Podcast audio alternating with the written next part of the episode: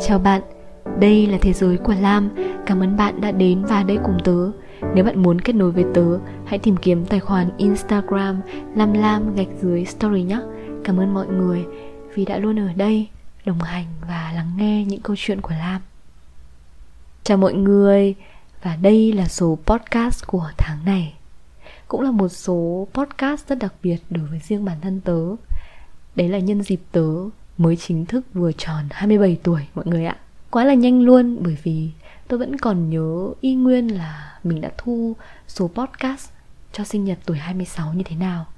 Vậy mà vèo một cái, đã một năm trôi qua rồi. Hình như có lần tớ cũng đã chia sẻ với mọi người là càng lớn, và đặc biệt là những cái năm gần đây, tớ lại không thích cái dịp sinh nhật mấy.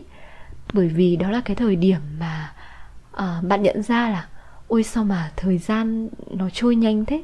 Bạn cũng tự hỏi bản thân mình là vậy thì rốt cuộc mình đã làm được gì ở những cái ngày tháng đã qua đó. Rồi bạn sẽ cảm thấy gấp gáp hơn, bởi vì nếu mà cứ để thời gian trôi qua như vậy mà không làm gì hết thì quả thực là không đành lòng chút nào, đúng không? Sinh nhật của người lớn phức tạp ghê nhở. Chẳng còn giống hồi bé chỉ đơn giản là một dịp được mặc đẹp này, được tặng quà, thật là nhiều quà nữa. Nhưng mà nói đi cũng phải nói lại một chút, thực ra là cũng nên có một cái dấu mốc như thế này thì mình mới có cơ hội để ngẫm nghĩ lại, để nhìn lại những gì đã qua và mường tượng về hành trình mà mình sẽ bước đi trong một năm tới, đúng không? Tuổi 26 của tớ quả thực là một năm với thật là nhiều chuyện, nhiều sự kiện đã xảy ra.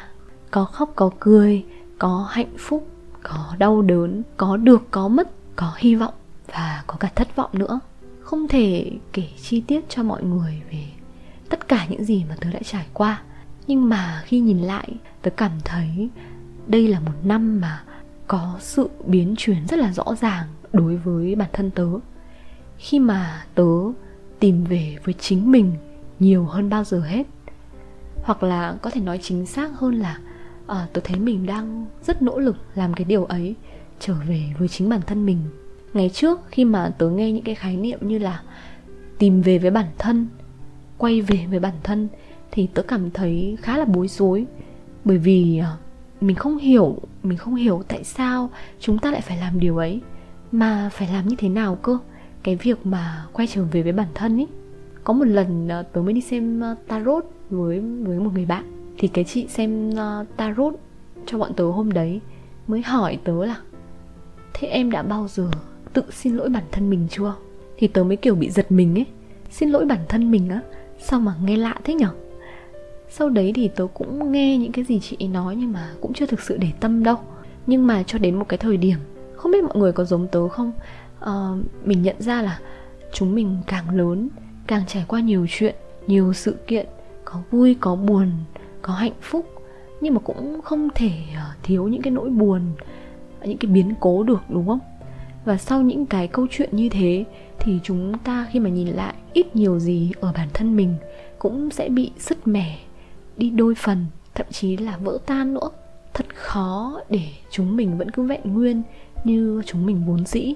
Và đấy, nếu mà một lúc nào đó mọi người cảm thấy như mọi chuyện đang không ổn, mà bạn bối rối không biết bắt đầu từ đâu, có lẽ đó là lúc mà bạn nên thử nhìn vào bên trong mình xem sao, để xem là có phải ở nơi đó đang có sự đổ vỡ hay không. Tớ nhớ có một lần khi mà chỉ có một mình tớ ở trong bóng tối và xung quanh thì im lìm hết cả, tớ bắt đầu kiểu nhắm mắt, tự ôm lấy bản thân mình và nhớ về những chuyện đã qua một cách từ từ, từng chút một, vô cùng chậm rãi. Và rồi rất là kỳ lạ, dâng lên ở trong lòng mình là một cái cảm giác gọi là sao nhỉ, kiểu như là xúc động ấy. Và nó khiến tớ muốn ôm chặt mình hơn nữa.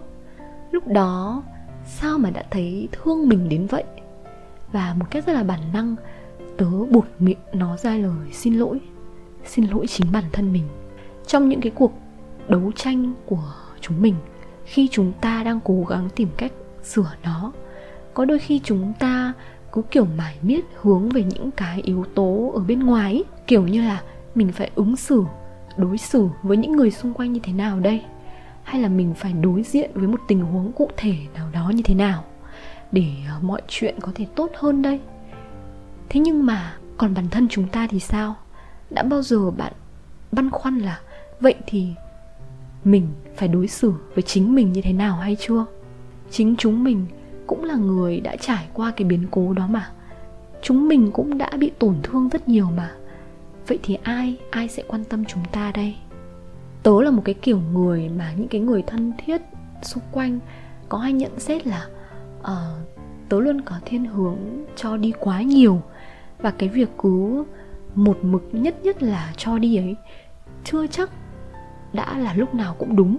Sau khi trải qua nhiều chuyện với những cái tổn thương sâu sắc ở bên trong mình, tớ cũng hiểu được một cái phần nào đó là có gì đó ở phía bên trong của tớ là không ổn. Nhưng mà tớ lại không biết là phải làm gì với nó. Tớ cứ ngỡ như là cái việc mình cố gắng để yêu thương người khác, để chở che bảo vệ cho người khác, có thể phần nào bù đắp được cái khoảng trống đang ở phía bên trong đó. Kiểu như là nghĩ đến việc mà chúng ta tự cho mình một cái gì đấy thì nó rất là khó và trừu tượng, đúng không? Nhưng mà để cho người khác thì mọi chuyện rõ ràng là đơn giản hơn rồi. Thì mình cứ làm những cái gì có thể thôi. Mình làm hết những gì mà mình có thể làm được để đối tốt với họ và để bảo vệ họ. Rồi chính từ cái điều ấy, một cách vô thức, mình cũng sẽ bắt đầu khao khát tình yêu từ những cái con người đó. Khao khát rằng ai đó hãy đến bên mình, che chở, bảo vệ, ôm ấp mình như cái cách mà mình đã làm với họ. Đấy, nên là nhiều khi tớ kiểu nghiệm ra là có khi chính cái việc mà chúng ta cứ mong cầu, cứ tìm kiếm tình yêu ở những người khác cũng có thể là bởi vì chúng ta không biết tự làm điều đó với bản thân mình, tự yêu lấy mình. Thế nên mình mới mong muốn nhờ cậy đến người khác có thể làm điều đó hộ mình. Có một cái câu nói rất hay đấy là khi bạn chưa yêu được bản thân thì bạn cũng không thể yêu ai đó, hay là ai đó cũng sẽ không thể yêu bạn một cách đúng đắn được. Dĩ nhiên là khao khát được yêu là một mưu cầu chính đáng, nhưng nếu bạn chỉ mong muốn nó trong khi bản thân mình vẫn chưa thực sự là trọn vẹn thì nó sẽ luôn là một câu chuyện về ai đó chứ không phải là về bạn. Để rồi lỡ mà họ có rời khỏi, biến mất khỏi cuộc sống của mình chẳng hạn, bạn sẽ cảm thấy trống tránh và lạc lối ngay lập tức. Đến cuối cùng thì bạn cũng không thể nào mà đứng nổi một mình được. Và dĩ nhiên rồi, ở những mối quan hệ mà chúng ta cứ phải luôn phụ thuộc vào người khác thì chắc chắn đó không phải một mối quan hệ lành mạnh để tồn tại một cách lâu dài được. Ở đây tớ không chỉ đề cập đến tình yêu trong chuyện lứa đôi nhé, mà trong mọi mối quan hệ như là gia đình, bạn bè, đồng nghiệp, nó cũng tương tự như vậy. Tớ đã từng là một người mà thường có xu hướng phụ thuộc cảm xúc vào những cái người xung quanh mình. Nếu ai mà có theo dõi podcast của Lam từ những cái số lâu lâu trước kia thì cũng biết là tớ đã từng kể là tớ quen với cái việc cuộc sống của mình luôn có sự xuất hiện của rất nhiều người và họ quan tâm đến tớ, gia đình, bạn bè hay là người yêu. Và tớ từng không thể chịu nổi cái việc mà chỉ có một mình. Nhưng mà mỗi năm trôi đi, lớn lên, chúng ta sẽ nhận ra là cuộc sống luôn có sự biến đổi và thay đổi. Gia đình thì không thể ở bên chúng ta cả đời. Bạn bè thân thiết rồi cũng có cuộc sống riêng.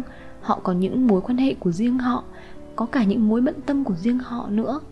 Hoặc có lúc là đứa thì chuyển đến nơi này, đứa thì sống ở nơi khác.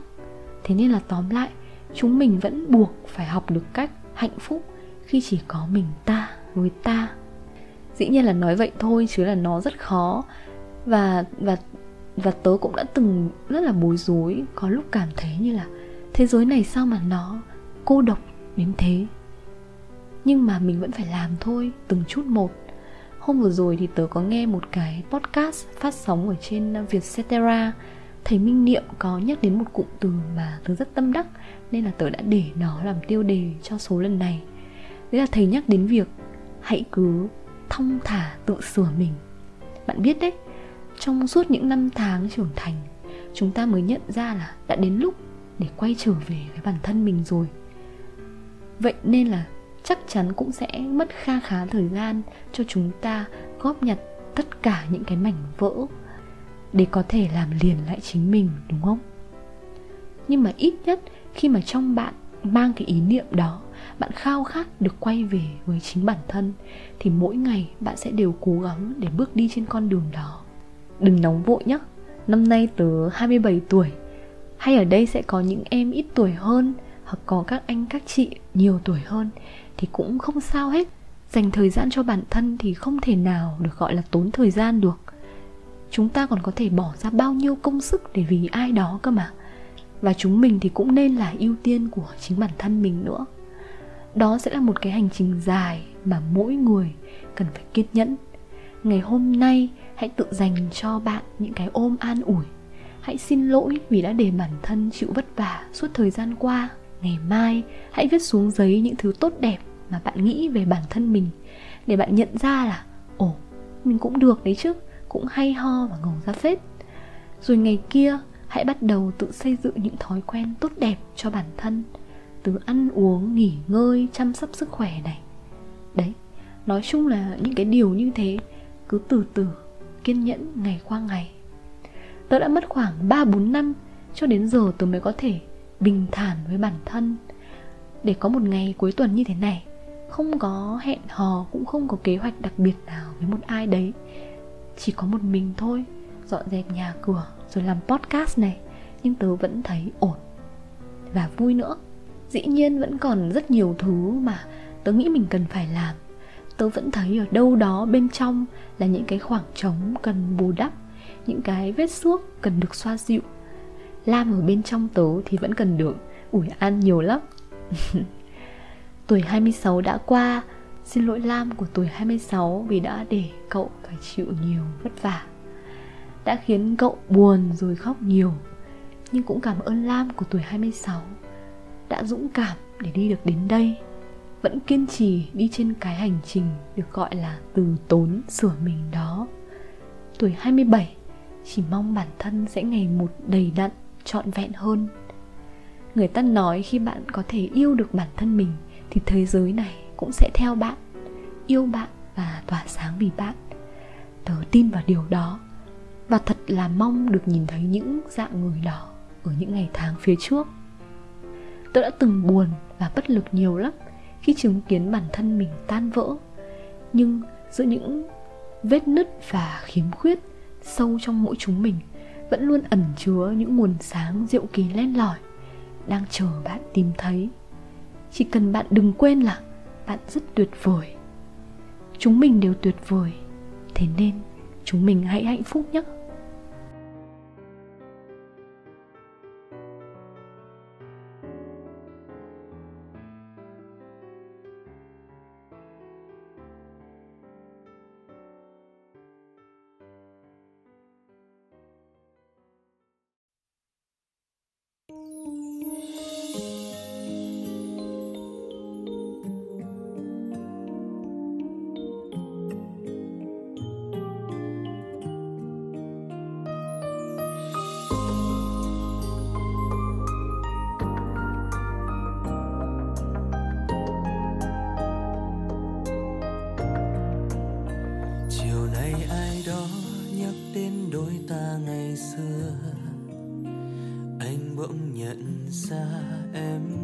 Còn đây nữa, thành phố ấy mình từng rất vui, cho đến khi một người đi bỏ lại đây mỗi anh.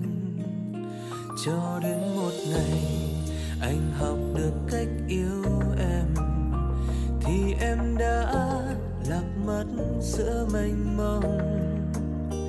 Anh nhận ra trong từng giọt nước mắt có những người lạc mất nhau sẽ không còn gặp lại. Sau này của chúng ta biết sẽ đi về đâu, một lần buông tay là xa cách cả một đời. Sau này chẳng thiếu gì, chỉ là mình chấp nhận mỗi ngày thiếu nhau. Từng ký ức anh gửi vào mây bay. Sau này của chúng ta sẽ bước tiếp con đường xa. Vui buồn rồi sẽ qua, cùng hạnh phúc cho